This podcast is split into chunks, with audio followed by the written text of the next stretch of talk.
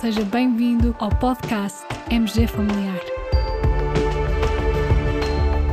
Um podcast sobre temas pertinentes que nos fazem refletir e frequentemente com implicações para a prática clínica.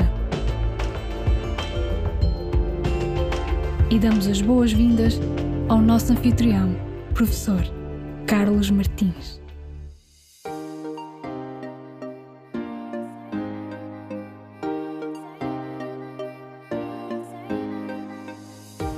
Dando continuidade aos episódios anteriores, temos vindo a rever a evidência científica disponível para tratarmos as pessoas infectadas com SARS-CoV-2 e que tenham um risco elevado de desenvolver Covid-19 mais grave, e isto em contexto de medicina geral familiar, ou seja, no contexto de ambulatório.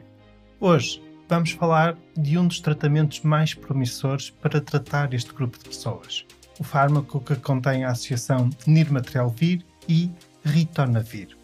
O nirmatrelvir é um inibidor de protease, ou seja, atua impedindo que uma protease viral desempenhe o seu papel na replicação do vírus eh, depois dele entrar dentro das células. Apresenta atividade antiviral contra todos os tipos de coronavírus conhecidos suscetíveis de infectar humanos. Neste fármaco, o nirmatrelvir está associado ao ritonavir. O ritonavir, por seu lado, é um fármaco antirretroviral, ou seja, já é conhecido, age como inibidor de protease também, e já é usado no tratamento da infecção por HIV, noutras associações com outros antivirais. E, no fundo, o ritonavir funciona nesta associação como agente de reforço farmacocinético, ou seja, vai contribuir para que o nirmatrelvir seja mais eficaz. Por seu lado, o ritonavir é um fármaco que interfere, digamos, com o metabolismo pelo citocromo P450, o que levanta aqui questões de potenciais interações medicamentosas e eu, mais à frente neste episódio, focarei esse aspecto. A evidência científica de que dispomos em relação à eficácia deste fármaco é proveniente do EPIC-HR Trial, ou seja, o estudo EPIC-HR. É um estudo cujos resultados ainda não estão publicados do ponto de vista de publicação científica revista por pares, mas esses mesmos resultados foram já divulgados pelo laboratório que está a desenvolver este, este fármaco. Então, o estudo EPIC-HR é um ensaio clínico randomizado, efetuado em vários países, portanto multinacional, e foram incluídos neste ensaio clínico adultos não hospitalizados, não vacinados, com doença leve a moderada de Covid-19 e com pelo menos um fator de risco para desenvolvimento de possível doença grave. A randomização ocorreu nos primeiros cinco dias após o início dos sintomas. E os pacientes, os participantes neste estudo, foram alocados a dois possíveis braços. Num braço, o braço de tratamento, os participantes foram então submetidos ao tratamento com nirmatrelvir 300 mg associado a 100 mg de ritonavir, com toma de duas vezes por dia durante cinco dias. No outro braço, o braço controlo, aí os participantes foram submetidos a placebo foram excluídos deste estudo pacientes que estivessem a fazer medicação com possível metabolismo pelo citocromo P450 devido às potenciais interações medicamentosas e também grávidas ou mulheres em processo de aleitamento materno. O marcador composto primário, ou seja, o primary outcome, foi a hospitalização ou morte por qualquer causa até ao 28º dia após o início dos sintomas. E isto entre os participantes que tinham sido randomizados até ao terceiro dia após início de sintomas. E há aqui esta particularidade, ou seja, no princípio do estudo e assinalado como marcador primário, só seriam analisados os doentes que tivessem sido incluídos no estudo até ao terceiro dia de início de sintomas. Mas a verdade é que depois, nos resultados já apresentados, também e foram incluídos também doentes no estudo até ao quinto dia após início de sintomas. Então, foram incluídos 2.246 participantes no ensaio clínico, 51% dos quais eram homens, 66% dos participantes realmente iniciaram o tratamento nos três primeiros dias de início, após o início dos sintomas. Neste caso, estamos a falar de 1.379 participantes que foram depois então incluídos no protocolo de análise de estudo por intenção de tratar e verificou-se então o marcador primário entre estes participantes que então foram incluídos até ao terceiro dia de sintomas em 5 dos 697 participantes. Ou seja, só ocorreu hospitalização ou morte em 0,72% dos pacientes alocados ao braço de tratamento. Por outro lado, no braço placebo, esses eventos, a hospitalização ou morte, ocorreu em 6,45%, 44 de 682 pacientes alocados ao braço placebo. Ou seja, há aqui claramente uma diferença estatisticamente significativa e que se confirma também quando se fez a análise por intenção de tratar nos pacientes que tinham sido incluídos no estudo até ao quinto dia de início de sintomas, sendo que aí havia 1039 pacientes alocados ao braço de tratamento e então o marcador hospitalização ou morte até ao 28º dia ocorreu só em 0,8% dos pacientes. Por outro lado, no braço submetido a placebo, esse marcador, hospitalização ou morte, ocorreu em 6,3%. Mais uma vez, estamos a falar de uma diferença estatisticamente significativa, estamos a falar de uma redução de risco relativo de 88%, o que corresponde, em linguagem absoluta, ao número necessário para tratar de 18. Quando analisado apenas o evento morte, no braço submetido a tratamento não ocorreu qualquer morte. No braço de pacientes submetidos a, a placebo, ocorreram 12 mortes. Também aqui uma diferença muito significativa.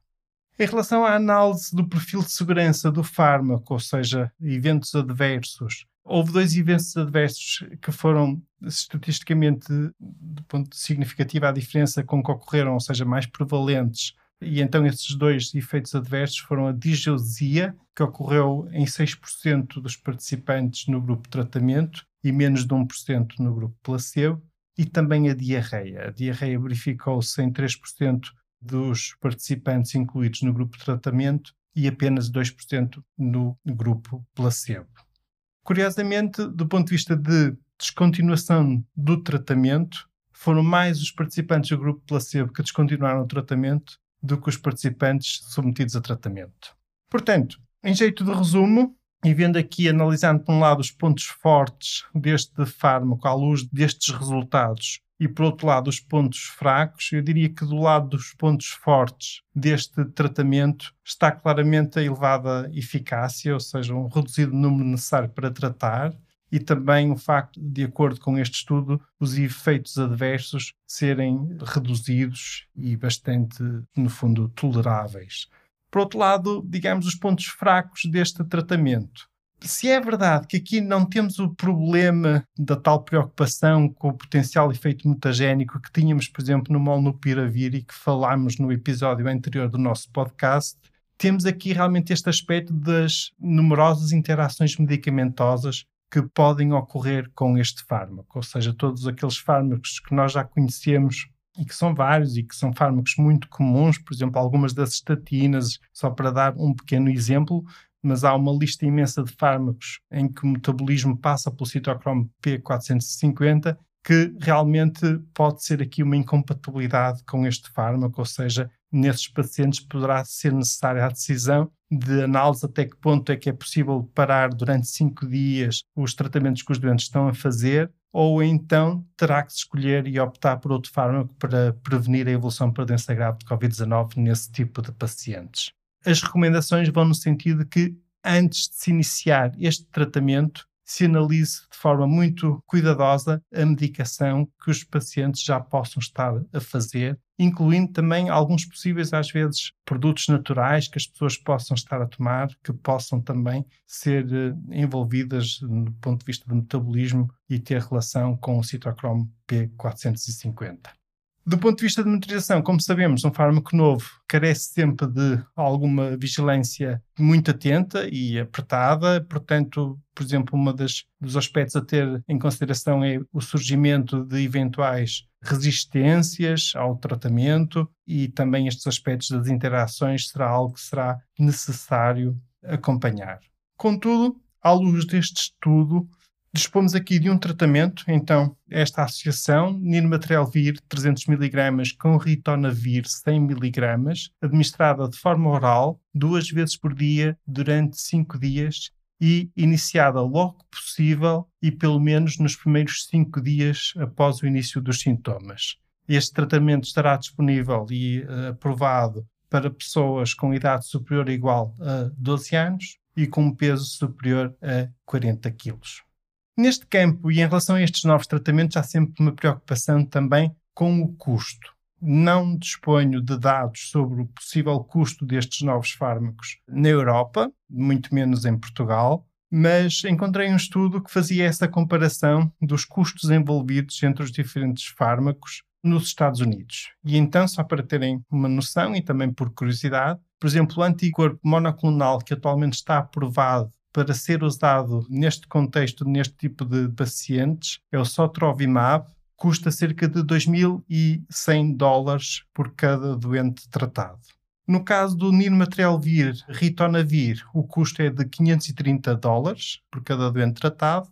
No caso do Molnupiravir, o custo é de 700 dólares. E no caso de Remdesivir, estamos a falar de um custo de 1.872 dólares. É óbvio que depois temos as outras duas alternativas que temos também vindo a considerar, a budesonida inalada, a fluvoxamina, que serão muito mais económicos por serem fármacos já muito mais antigos e disponíveis no mercado. Caros colegas, como sempre, deixarei juntamente com este episódio alguns links. Desta vez deixar-vos-ei o link de acesso a um quadro resumo no portal MG Familiar com os principais dados dos estudos e NNTs para cada um dos fármacos que estão a ser contemplados para tratamento da Covid-19 em contexto de medicina geral e familiar.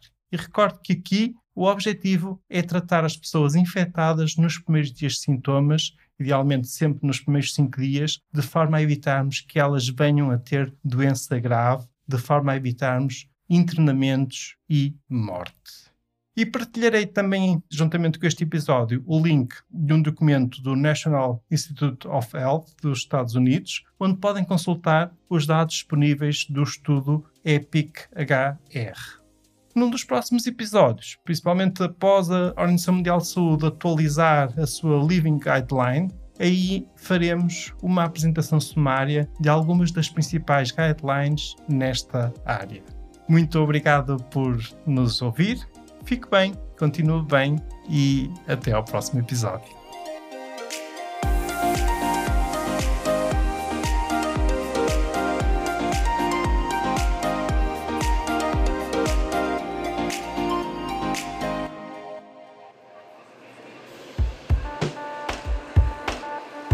E terminamos assim esta edição do podcast MG Familiar.